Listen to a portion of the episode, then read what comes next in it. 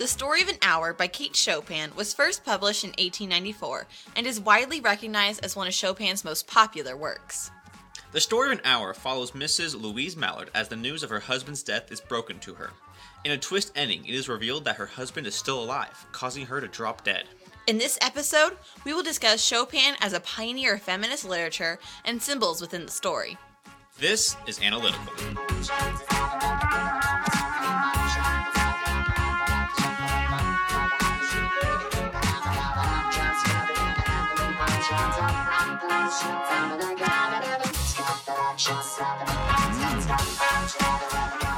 Hello, Hello, hello. I'm Hannah, And I'm John. and we're your new favorite literary nerds. So, do you want to start, Hannah? I think I will. So, to better understand the story, I think we need some background of the author. Catherine O'Flaherty was born in St. Louis in 1850. She was born to Irish and French parents and was bilingual. Many historians believe that a lot of her French influence comes from her mother. But I think that since she moved to New Orleans after she married Oscar Chopin, that's where a lot of the influence actually comes from in her writing. That's an interesting point, but I think her mother had a great influence on her life as well. No, for sure. I just think with a lot of her writing taking place in Louisiana, living there in her 20s to 30s would have been a really huge impact on her life. I don't disagree with you, but I think her mother had just as much of an influence, if not more, than living in Louisiana did. I agree, especially since many historians cite that the women in her life really made an impact on her writing as she writes about a lot of women. That's a good point, especially since the story of an hour is autobiographical in nature. Kate Chopin's husband also died and left her widowed as Mrs. Mallard's husband did, which is where I think a lot of the characters' inner thoughts come from about this situation. Yes, and to expand on that point, Kate Chopin kept a diary and would write all the time. Specifically of her husband, she said he was the right man and how she didn't feel strange about marrying him.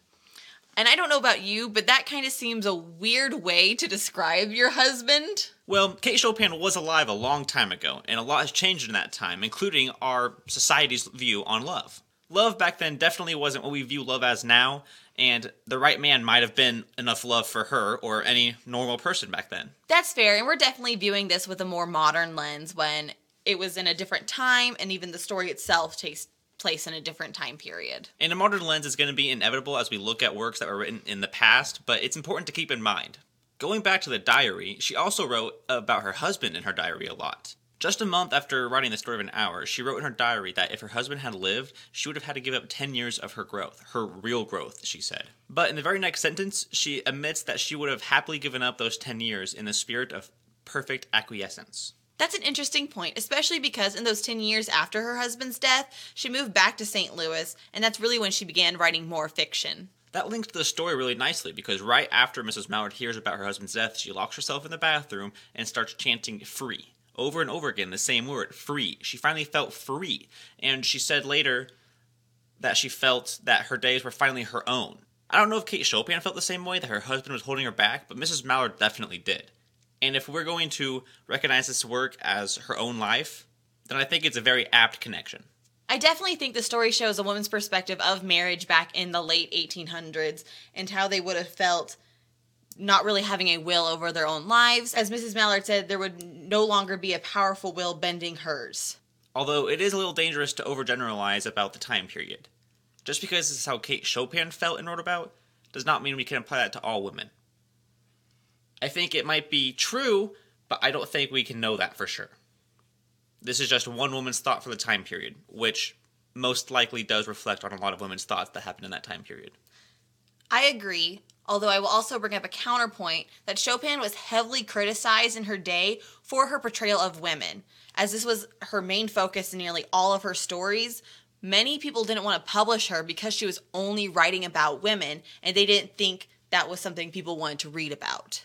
It was a man's world, though. That's a fair point. I just think that Chopin did write from a realistic point of view of a woman. And though it may not necessarily be every woman at the time, it did show her own and was her own truth. And although Chopin's works were repressed in her day, in the 1960s they were brought back into light with the feminist movements of the time. And she may not have directly called for women's rights, but by accurately portraying their expansive emotions and deep intuition and thoughts, she inadvertently began a new era of American literature with the modernist and then feminist movements. It is a little shocking to me that the bar was that low to be considered a feminist. All she had to do was accurately portray women's rights, and that was it. It's not like she called for women's suffrage or anything like that. I would argue that the bar is still low. I mean, a feminist isn't necessarily calling for women's heightening, it's just calling for women's equality. Actually, equality for everyone, not just women. It's really not that hard. Well, that is also another overgeneralization because there are some feminists out there that are calling for a woman's heightening. That's fair. And we probably could argue about the movements of feminism, but I think we should get into the story. I agree.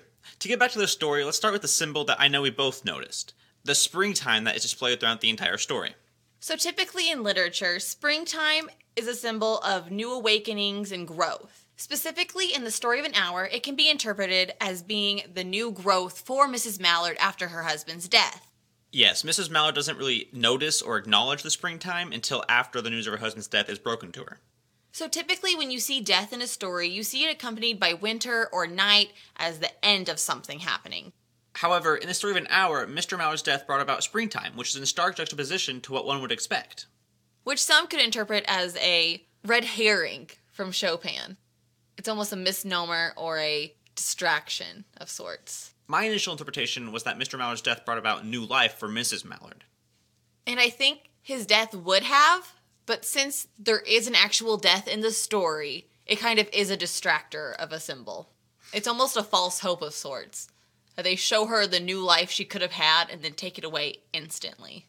Another interesting line that Chopin uses to address the springtime is when she says that, that Mrs. Mallard's fancy was running free with all of these days ahead of her. They list the spring days and summer days, but they never say anything about fall and winter, which is another way to illustrate that fall and winter are the end of one's life or freedom, and the spring and summer are the new life and new opportunities.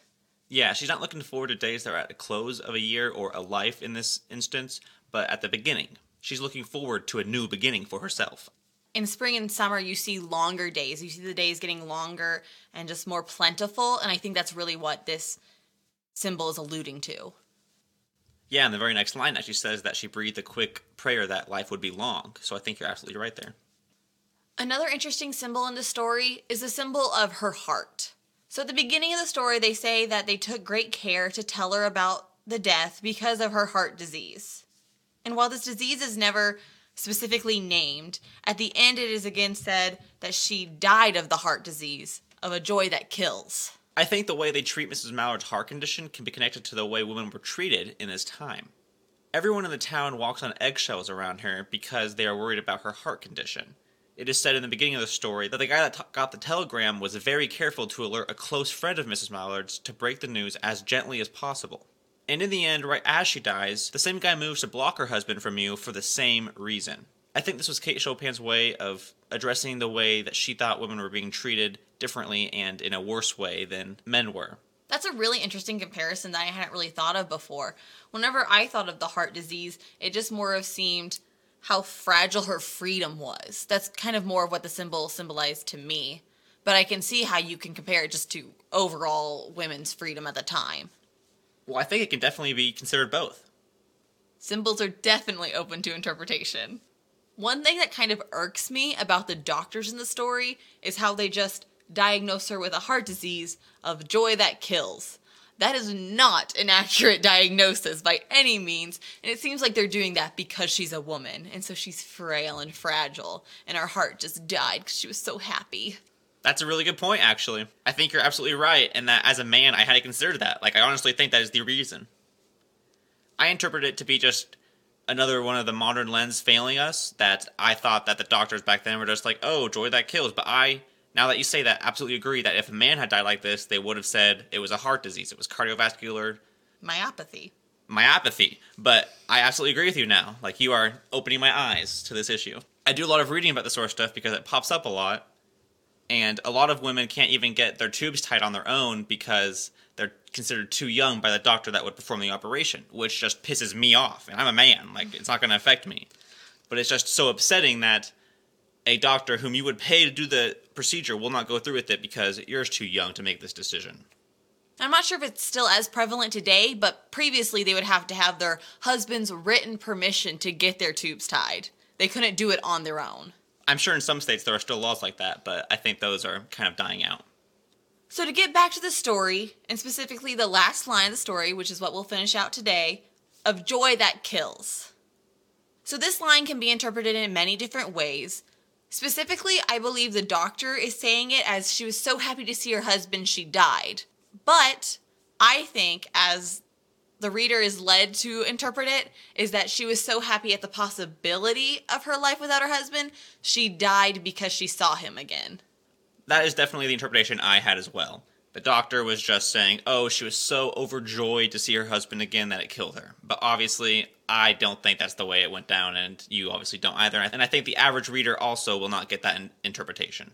I think Chopin wanted it to be kind of an open interpretation, where the reader would get that it was because of the possibility of her life, and that was the joy that she had, and it wasn't the joy of seeing her husband again.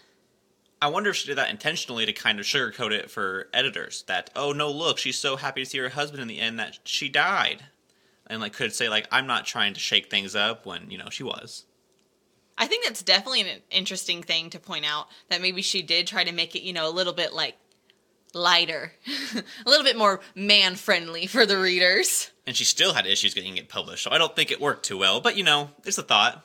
And it was published, and we were able to read it over a hundred years later and interpret it and talk to you about it. But John, if you don't have any other points, I do not. I'm sure we could talk about this story for over an hour. Oh my god. But listeners, reach out to us and let us know what you thought about the story of an hour. We'd love to hear from you. Thank you guys for listening. Bye. Analytical is created, hosted, and produced by Hannah and John Newland. It is edited by John Newland. The artwork was created by Hannah Newland using Logo Maker and is owned by Hannah and John Newland. The theme music you're jamming to now is created by John Bartman, and you can check out more of his work at his website, johnbartman.com. Web design is by Hannah Newland, and you can find us at analyticalpod.wixsite.com slash analytical. And you can find that link in the description. All our social pages are at analyticalpod, and you can email us at analyticalpod at gmail.com to reach out and discuss your thoughts on this episode, to chat about literature or life. Please rate and review us and subscribe to our podcast and tell your friends. It will help other people find and enjoy as well. History of Kate Chopin's life was taken from katechopin.org. Thanks for listening, and we'll catch you next time as we round out Ookie Spooky Month with A Rose for Emily by William Faulkner.